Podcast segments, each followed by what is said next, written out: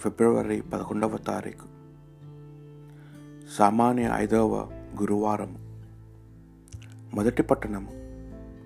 ఆదికాండము రెండవ అధ్యాయము. పద్దెనిమిది నుండి ఇరవై ఐదు వచనముల వరకు. అంతటా దేవుడైన యావే నరుడు ఒంటరిగా ఉండుట మంచిది కాదు. అతనికి తోడుగా స్త్రీని సృష్టింతును అనుకొనెను.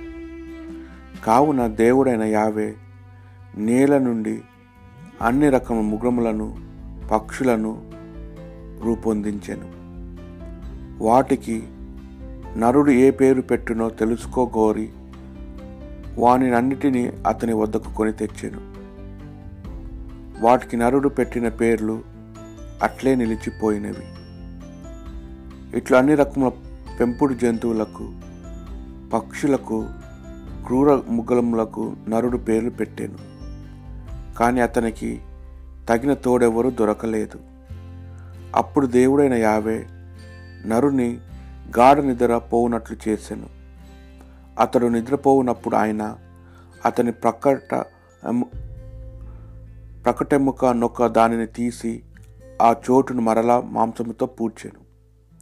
తాను నరుని నుండి తీసిన ప్రకటముకుగా స్త్రీగా రూపొందించి దేవుడైన యావే ఆమెను అతని వద్దకు తోడుకొని వచ్చాను. అప్పుడు నరుడు చివరకు ఈమె నా వంటిదైనది. ఈమె నా ఎముకలలో ఎముక నా దేహములో దేహము. ఈమె నరుడి నుండి రూపొంది రూపొంది రూపొందినది కావున నా నారి అనెను. కావున నరుడు తన తల్లిదండ్రులను విడనాడి ఆలిని అత్తుకొనును. వారిరువురు ఏకశరీరులగుదురు. అప్పుడు ఆ స్త్రీ పురుషులిద్దరూ దిగంబరుగా నుండిరి. ఆయనను వారికి సిగ్గు వేయలేదు. ఇది ప్రభువాక్ భక్తి కీర్తన. ప్రభువు పట్ల భయభక్తులు చూపుచు ఆయన మార్గంలో నడుచునరులు ధన్యులు. నీ కష్టాజితంను నీవు అనువింతువు నీవు ఆనందము అభ్యుదయము బడుదువు. నీ లోగిట నీ భార్య ఫలించిన రాక్షతిగ వలె నుండును. నీ భోజనపు బల్ల చుట్టూ మీ తనయులు ఒలీవ పిలకల వలె ఒప్పుదురు. దేవుని పట్ల భయభక్తులు గల నరుడు ఇట్టి దీవెనలు పొందును. నీ జీవిత కాలమందలి ప్రభువు సియోను నిన్ను దీవించును గాక నీవు ఎరుసలేము అబుద్ధ్యమును కాంతువు గాక. సువార్త పట్టణము. పునిత మార్కు గారి సువార్త. ఏడవ అధ్యాయము ఇరవై నాలుగు నుండి ముప్పై వచముల వరకు. అప్పుడు ఆయన ఆ స్థలమును వీడి తూరు సిదోను ప్రాంతంలోకి వెళ్ళాను. ఆయన ఒక గృహంలో ప్రవేశించి అచ్చట ఎవరికి తెలియకుండా ఉండగోరాను. కానీ అది అసాధ్యపడలేదు.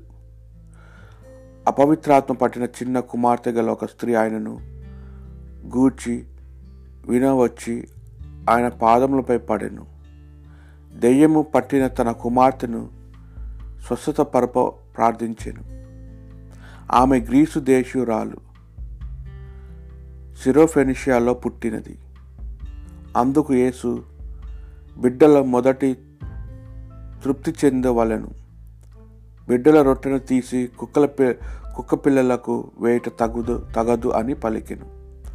అప్పుడు ఆమె అది నిజమే స్వామి కానీ బిడ్డలు పడవేయు రొట్టె ముక్కలను భోజనపు బల్ల క్రింద ఉన్న కుక్క పిల్లలను తినును గదా అని బదులు పలికెను. అందుకు ఆయన నీ కుమార్తెకు స్వస్థత పొందినది.